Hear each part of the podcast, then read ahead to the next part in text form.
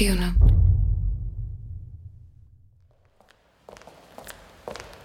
Kriminalista Jan Třešňák mě doprovází dlouhými chodbami policejního ředitelství v Liberci. Přicházíme do malé místnosti bez oken, osvětlené jen zářivkou. Na stole leží vyrovnaných šest tlustých šanonů.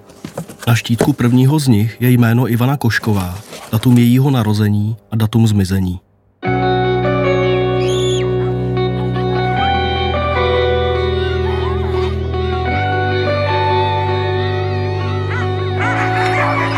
Policii se nepodařilo zjistit žádný důvod zmizení. Zatím se vypátrat hledanou osobu nepodařilo. Mohla stát obětí násilné trestné činnosti. Jakoukoliv informaci volejte policii na linku sto padesát osm.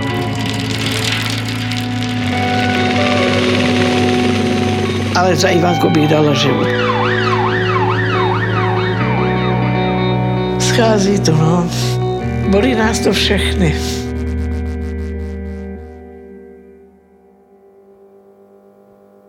No, máme před sebou několik šanonů, který se nazývají pátrací spis.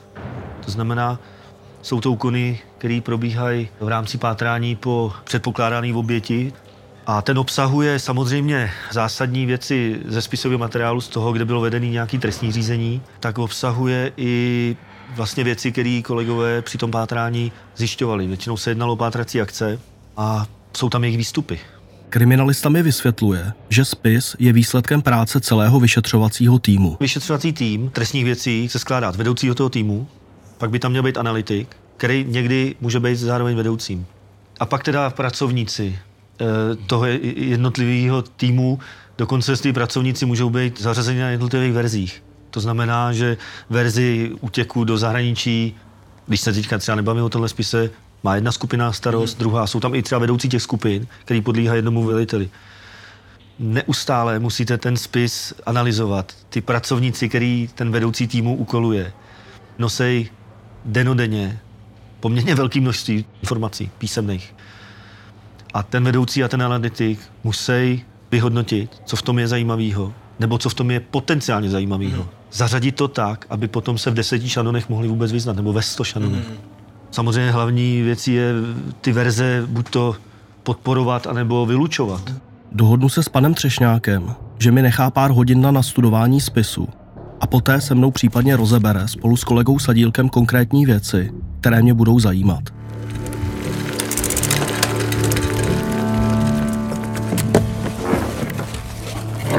Posadím se ke stolu a začínám listovat zažloutlými stránkami, z nich některé jsou ještě psané na stroji. Tisíc stran spisu případu, který mě fascinuje dlouhá léta, leží přede mnou. Materiál je různorodý. Vidím výslechy, mapky místa zmizení, hlášení z pátracích akcí, fotografie, faxy z Interpolu a další a další.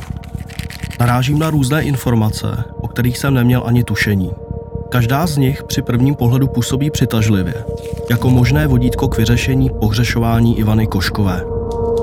sedmého srpna devatenáct set devadesát sedm Jan R. při venčení psa náhodně objevuje místo v lesním porostu nedaleko Příšovic, které vypadá jako čerstvě zasypaný hrob.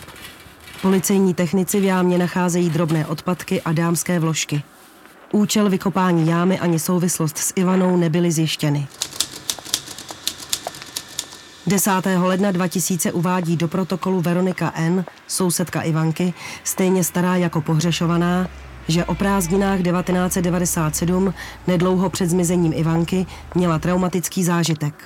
Když šla po silnici do sousední vesnice, zastavil u ní starší muž v Peugeotu a obnažoval se před ní. Veronika utekla a s nikým o tom nemluvila. Bylo to nedaleko místa, kde se Ivanka ztratila.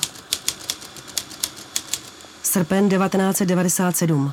V zemědělském družstvu Agrorubín je na sezónních pracích zaměstnáno třináct dělníků a dělnic z Ukrajiny. Dva týdny po zmizení Ivanky prochází nedalekou obcí Loukov k telefonní budce dvacetiletá Ruslana S. Tři muži hovořící ukrajinsky zakarpatským přízvukem ji násilím zatáhnou na zadní sedadlo svého vozu Lada Samara a pokouší se s ní odjet. Svědci z nedaleké hospody ženu zachrání.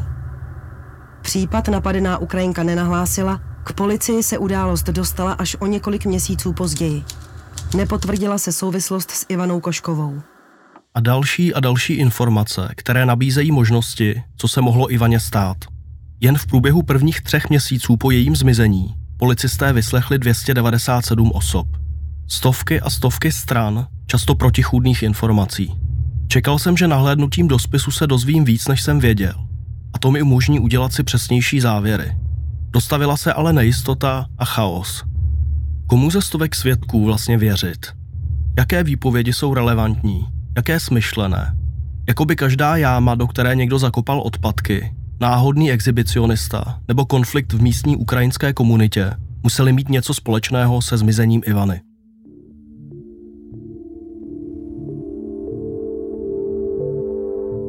V létě devadesát sedm vedoucí vyšetřovacího týmu stanovil pět verzí zmizení Ivany Koškové, které policie dál intenzivně rozpracovávala. Verze číslo jedna je autonehoda. Verze dvě je označená jako kolotočáři. Verze tři nazvaná Patrik. Verze čtyři prostituce. Verze pět násilný trestný čin. První z verzí, autonehoda, předpokládá, že Ivanku někdo na cestě srazil, naložil do auta a zbavil se jejího těla i jízdního kola. O téhle možnosti jsem už mluvil s kriminalisty přímo na silnici u Příšovic. V případě nehody je to vždycky o tom, že se ty účastníci snaží tomu střetu zabránit, že tam není promyšlený jednání, úmysl. Tam působí nějaký reakce, podvědomí. Snažíte se uhnout, když byste třeba neměl. Ty stopy tam vznikají nezávisle na vůli řidiče a kdyby to chtěl ten účastník ty dopravní nehody zakrýt ty okolnosti, tak to prostě nedokáže úplně všechno vyloučit. Žádné stopy dokládající kolizi Ivanky s autem, ale policie na trase nenašla. Navzdory tomu se tato varianta nedá s naprostou jistotou vyloučit. Sice je to nepravděpodobné, ale pachatel mohl mít štěstí, jak na silnici, tak při zbavování se těla. Verze číslo dva je ve spisu označena jako kolotočáři. Setkávám se s ní poprvé. Souvisí se s vianskými slavnostmi, které se konaly den před Ivančiným zmizením. Jejich součástí bývají i různé zábavné atrakce. A právě jejich zaměstnanci, kolotočáři, byli podle výpovědí některých místních obyvatel podezřelí. Jedna z návštěvnic slavností policistům dokonce uvedla, že Ivanu viděla postávat u jedné z maringotek. Ve spisu je zdůrazněn i fakt, že mezi kočovnými světskými se často na sezónní práci nechávají načerno zaměstnávat recidivisté. I teta Ivanky, paní Susová, si dodnes vybavuje, že na ní zaměstnanci poučových atrakcí nepůsobili dobře. Tu dobu tady byl takový hašišáci, jako si myslím, jestli třeba ty je někde nedrapne a víte, třeba znásilňují a to pak jim můžou uškrtit, vyhodit někde, nic nikdo neví. Vytěžení kolotočářů ani pátrání na místech konání dalších poutí nevedlo k ničemu a tato verze se stala nepravděpodobnou. Rychle se navíc ukázalo, že svědkyně se zmýlila a Ivana na slavnostech vůbec nebyla. Celou sobotu strávila doma s otcem a matkou. Měla prý ušetřeno sto osmdesát korun a nechtěla utrácet, aby si mohla koupit kolečkové brusle.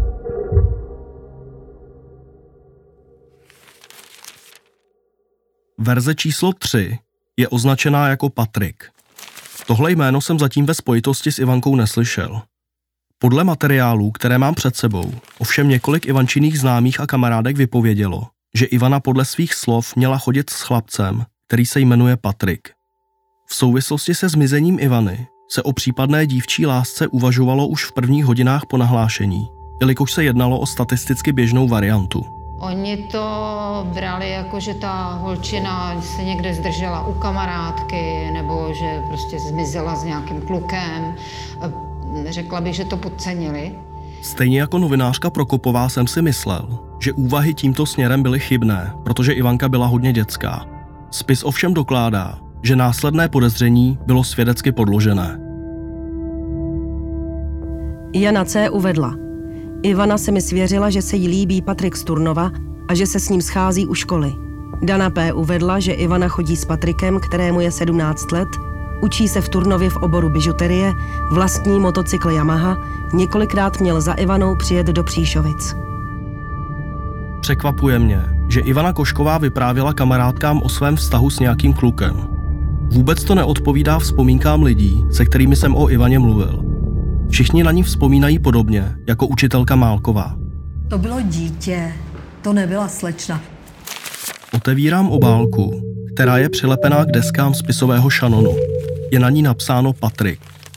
Uvnitř je malý notýsek, který patřil Ivaně Koškové. Popsaných je jen pár stránek. Jde o běžné upomínky, kdy přinést domácí úkol nebo komu půjčovala Ivanka dvě padesát. Přes celou poslední stránku zápisníku je propiskou nakreslené srdce, propíchnuté dvěma šípy. Uvnitř je ozdobným písmem Patrik. Pod ním je ještě menší srdíčko, na kterém je pár čár, které působí jako jizva sešitá z tehy. A nápis Srdce ví, co chceš. Ivanu mi všichni líčili jako dítě, ale teď mám v ruce její zápisník a výpovědi kamarádek, kterým Ivanka tvrdila, že chodí se starším klukem. Kdo vlastně byl? Podle spisu se jednalo o Patrika K. z Turnova, studenta druhého ročníku učiliště v oboru Zlatník. Když mu kriminalisté předložili Ivančinu fotku, prohlásil, že ji osobně nezná. Viděl ji jen v pátrací relaci v televizi. S Ivanou ho žádný svědek nikdy neviděl. Jeho alibi na den, kdy se Ivana ztratila, bylo nezávisle na sobě potvrzené několika osobami. Byl tedy jako možný pachatel vyloučen. Pro zmínku Ivany o jakémsi Patrikovi, kterého miluje, našli policisté ještě jedno možné vysvětlení. V Ivančině pokoji objevili množství výstřižků fotbalisty Patrika Bergera. Ten se stal populárním v roce devadesát šest, když dal při mistrovství Evropy ve finále proti Německu gól. V té době mu bylo dvacet tři, měl dlouhé vlasy a milý úsměv. Jeho plakáty určitě zdobily mnoho dívčích pokojíčků. Nad spisem si teď uvědomuju, že Ivana měla i jiné stránky než ty, o kterých mi vyprávěli lidé, kteří na ní vzpomínají. Policie pochopitelně mluvila i s lidmi ze školy. Skládá se tu ale přede mnou trochu jiný obraz, než jaký jsem získal od spolužáka Štefana nebo učitelek. Iva k nám prostě do toho spolku moc jako nezapadala, no. To spíš byla mezi těma holkama, šprtkama a tak dále. To se dobře učila, ježišmarja, zaplať mám za to, byla dneska vej doktorkou. Se dávala uh, u okna ve třetí lavici, tak prostě si ji do dneška vybavuju. Tady jsem jim předávala vysvětlení, určitě, no. Vyprávění o tom, že Ivanka byla šprtka a vynikající žačka, neodpovídá úplně realitě. Podle spisu mývala na vysvědčení dost dvojek, občas i trojku. I přesvědčivá vzpomínka učitelky na předávání vysvědčení je možná mylná. Podle výpovědi jedné ze spolužaček Ivanku v měsících před jejím zmizením často bolela hlava, léčila se na neurologii a poslední vysvědčení si kvůli tomu do školy vyzvednout nepřišla. Znovu se mi potvrzuje, jak se naše vzpomínky po dlouhých letech nevyhnutelně vzdalují realitě.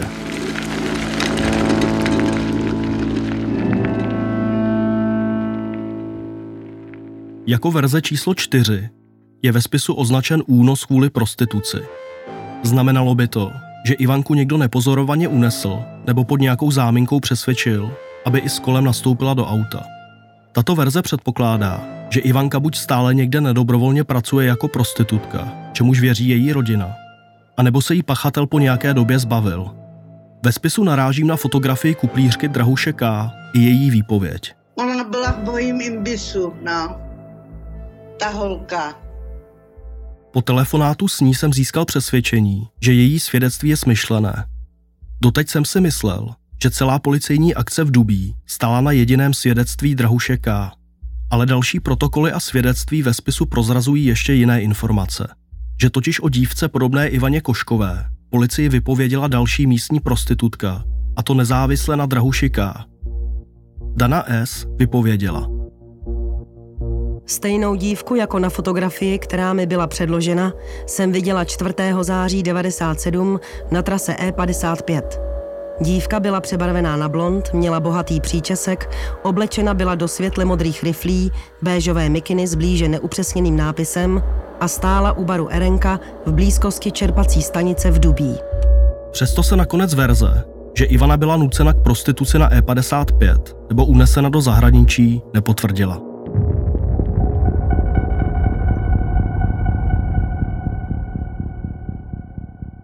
Můj čas na prostudování spisu se pro dnešek chýlí ke konci. Cítím se zavalený ohromným množstvím informací. Listuju dalšími a dalšími stránkami a nechce se mi přestat. Přišli mě vyzvednout policisté Třešňák a Sadílek. Všimnou si, že mám spis otevřený na stránkách s verzí prostituce. To procento, že, že se ocitla na té trase padesát pět, potom v zahraničí je poměrně malý, že jo? Jo, kromě těch svědectví, které, která tam tehdy byla zaznamená nula, nebude, dokud to nebudeme vědět, že jo, ale... Mohla takhle skončit, doteďka někde funguje, prostě v Holandsku, já nevím, ve Francii, já nevím, jo.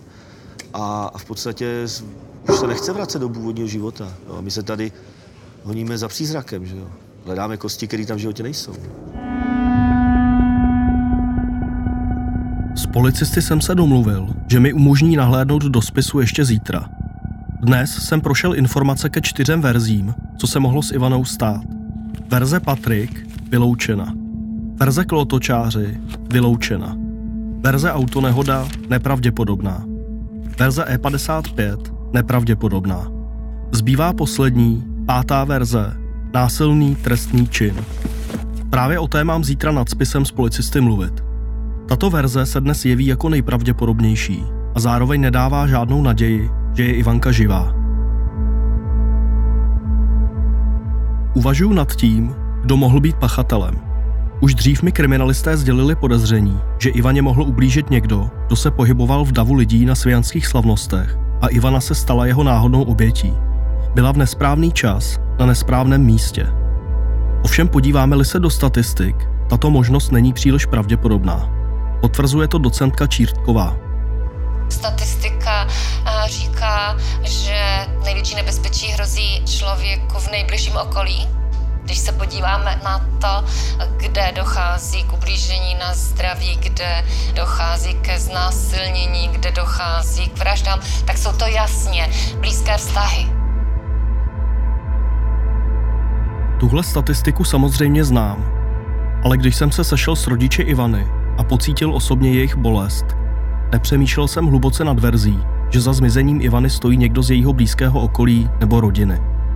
Vlastně jsem se úvahám nad tím vyhýbal, ale statistika mluví jasně a i s touto variantou se teď musím konfrontovat.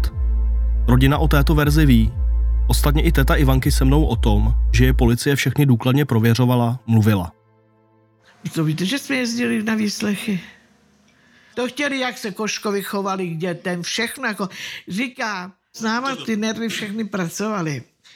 To byli furt s policajtama, kriminálka chodila a nejvíc nás štvalo to, že furt chodí ptají se, ale nikde se furt nic žádnej od nich výkon neděje.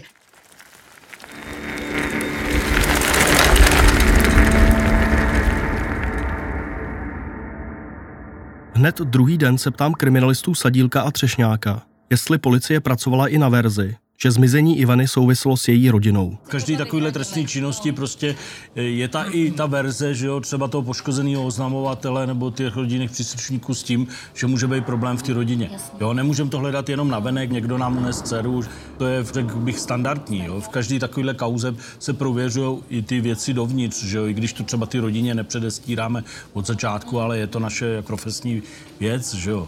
Víme, že to je zátěž pro tu rodinu a chceme k nim být citliví.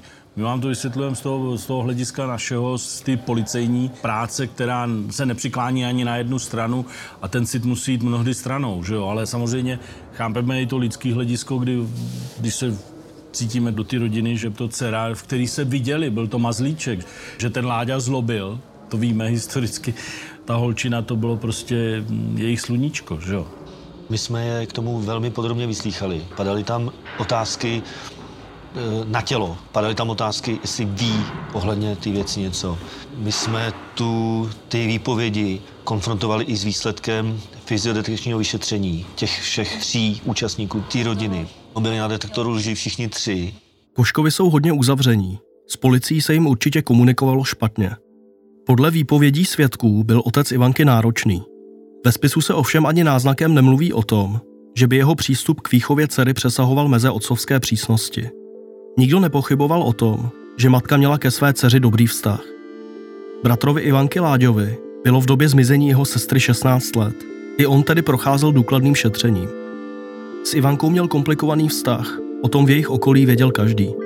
Potvrzují to i učitelky z turnovské školy. No a s tím Láďou byly trošku, trošku problémy, jo. Já jsem to přičítala tomu, že on byl trošku problémový. Hvězdou větší doma byla ta Ivanka a on byl v jejím stínu a on se snažil na sebe strhnout pozornost, takže jako trochu zlobil, jo. Někdy i trochu víc. Podle všeho to ale nepřesahovalo běžný konfliktní vztah mezi dospívajícími sourozenci. Po mých setkáních se zoufalou Ivančinou rodinou si navíc nedokážu představit, jak by mohli více než dvacet let skrývat takové tajemství. Ale to je jen můj osobní dojem, který nemusí nic znamenat. Důležitá jsou fakta. Koškovi nikdy nebyli z ničeho obviněni, přestože se policie na rodinu, jako to v podobných případech bývá, intenzivně soustředila. To znamená jediné. Důkazy pro jejich roli ve zmizení Ivany neexistují a Koškovi musí být pokládáni za nevinné. Násilný trestný čin spáchaný na Ivaně podle informací ze spisu i podle policistů působí dnes jako nejpravděpodobnější. Ale žádný přesvědčivý důkaz, že Ivana byla zavražděna, neexistuje. Její smrt nebyla nikdy prokázána. Nenašla se jediná stopa ukazující na vraždu. Tělo, stopy krve, Ivančiny osobní věci ani jízdní kolo. Přesto při listování spisem narážím na překvapivě konkrétní svědectví o místě, kde mají ostatky Ivanky ležet. Uvědomím si, že jsem se s ním už setkal a jméno svědka ve spisu mi to potvrzuje. Ta děvenka by mohla být umístěna v jednom z hrobů na Hřbitově, který je nedaleko. Když před policisty zmíním, že jsem vlastníka Plamínka navštívil a natáčel s ním, překvapí mě poprvé razance jejich odpovědi. Psychotronik, anebo, nebo takovýhle člověk, šejdíř, jak já říkám, šarlatán, tak je zajímavý jenom v jednom případě, když je to očitej svědek a svědčí jako kdokoliv jiný. Ta nadstavba, ta nadstavba jeho šarlatánství je pro mě stejně zajímavá, jako že ten člověk je mlíkař nebo nedej bože nějaká jiná prostě profese. Z mýho pohledu to neznamená vůbec. Ale úplně nic. To nemůžeme pominout. Když půjdeme k jeho osobě, tak není úplně ready, jo? Protože prověřujeme hodnověrnost té osoby a ta osoba není hodnověrná. Ale i z jiného pohledu, ne z toho, s čím se on prezentuje, jo? Ale to tady nemůžu uvést, jo? Když o svědectví pana Plamínka mluvíme více, dozvídám se, že zdaleka nebyl jediný, kdo se snažil nabídnout své nadpřirozené schopnosti policii. Jan Třešňák si vybavuje minimálně pět nebo šest senzibilů a věštců, kteří se kolem případu Ivany Koškové pohybovali. Listuje spisem a snaží se pro ilustraci vyhledat záznamy podobných svědků. V mý praxi vliv těchto lidí neměl pozitivní nějaký dopad na vyšetření skutku, který jsem teda objasňoval. Naopak můžu říct, že vždycky, pokud dávali svoje podněty, tak to vedlo k nějakému prodlužování lhůt, zatěžovalo nás to. Jsou schopní takových kombinací, které mají prvky nějakých pravdivých prostě e, informací a následně dezinformací a svých výmyslů, tak jsou schopní udělat takovou konstrukci, která svým způsobem je dočasně neprověřitelná. Trvá nám to nějakou delší dobu, než objevíme, že vlastně tenhle ten svědek je pro nás bezcenný. Ale než to zjistíme, tak je riziko, že takhle z začátku vizuálně kvalitnímu svědkovi, protože nám poskytuje velmi zajímavé informace, můžeme právě přijít o ty svědky, který naopak bychom měli v tu chvíli vyhledávat, který se nám sami nepřihlásejí a který pro ty případy jsou daleko důležitější. Takže zdržují nás a jsou schopní tak zkombinovat svoje myšlenky a, a věci, které zjistili z objektivně z veřejných zdrojů nebo i třeba od policie, že se jim prostě věřit musí a tu, ten jejich poznatek prověřit musíme. Až potom se dozvíme, že to nevede k cíli. Policista Třešňák mi ve spisu ukazuje výpověď, kterou podala na policejní stanici jakási Olga Eš. Ivana Košková žije nedobrovolně v nevěstinci u obce Schenefeld nedaleko Hamburku. V připojené mapě je křížkem označeno přesné místo. Ivanu jsem lokalizovala pomocí kivadélka. Informace jsem už dříve podala policii tak, že jsem zvedla doma telefon. Ani nemusím vytáčet telefonní číslo a mám je na drátě neustále. Mám odposlouchávaný telefon pět let, tak vím, že stačí věci nadiktovat do telefonu a je to. Asi nejnebezpečnější je, když uvádějí konkrétní místa a na těch místech se třeba musí potom dělat nějaká pátrací akce, kopat a tak dál. Překvapuje mě, že policie uvedené místo ve spolupráci s německými kolegy skutečně prověřovala. Policejní akci je někdy nutné provést, i když je svědek na první pohled nedůvěryhodný. Nelze totiž vyloučit, že o pobytu Ivany skutečně ví, jen se ta konkrétní informace skrývá pod nánosem, který působí jako psychiatrické onemocnění. Po chvíli narazíme na rukou naškrábaný dopis z podzimu devadesát osm. Ten přišel domů panu Koškovi více než rok po zmizení jeho dcery. Ten okamžitě kontaktoval policii. V dopisu stojí: Ivana Košková z Příšovic byla zneužita a zabita mužem, který žije s družkou v Trutnově. Má asi čtyřicet osm let, je alkoholik a je zaměstnán v Mladé Boleslavi ve Škodovce. Má auto Škoda pick-up zelené barvy. Jeho koníčkem je rybaření. Tělo Ivanky by se mělo nacházet v nedalekém rybníku u obce Ploukonice. V případě, že si tyto údaje budou částečně shodovat se skutečností, se ozvu. Podepsán jako přítel, kterému nejsou lhostejné osudy lidí. Ze spisu je patrné, že ani tento anonym nenechala policie jen tak. Bylo okamžitě provedeno šetření v okolí obce Ploukonice a bylo zjištěno, že skutečně přímo v obci jsou chovné rybníky, které byly vypuštěny. Mimo dvou jízdních kol nebylo nic jiného nalezeno. Kdo anonymní dopis psal a proč, se nepodařilo zjistit. Tělo Ivany se nenacházelo ani v jednom z rybníků. Nalezená kola se neshodovala s kolem Ivany. Policie informace uvedené v dopisu důkladně prověřovala a použila síly, které mohly být napnuty jiným směrem.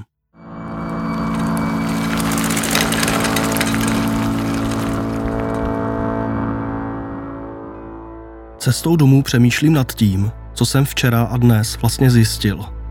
Z tisícovky stran spisu jsem si prohlédl možná třetinu a přesto cítím, že informací k uvažování mám až příliš.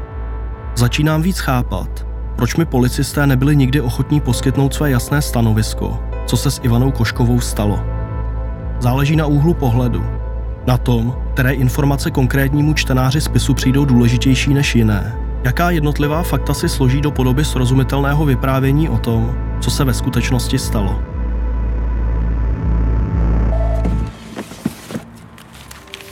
V noci doma listuju složkou ze spisu, kterou jsem si ofotil. Je to dokument nazvaný Časový snímek pohybu pohřešované. Skládá se z informací od rodiny a svědků. Jakoby přede mnou v detailech užívali poslední známé okamžiky Ivany Koškové. Prohlížím si jednotlivé stránky a vracím se do doby před dvaceti lety. Je dvanáctého července devatenáct set devadesát sedm, dvacet dva hodin. Ve Svijanském újezdu právě vrcholí pivní slavnosti. O tři a půl kilometru severněji v Příšovicích v panelákovém bytě sleduje Ivana Košková se svými rodiči televizi. Je to poslední noc, kterou stráví doma.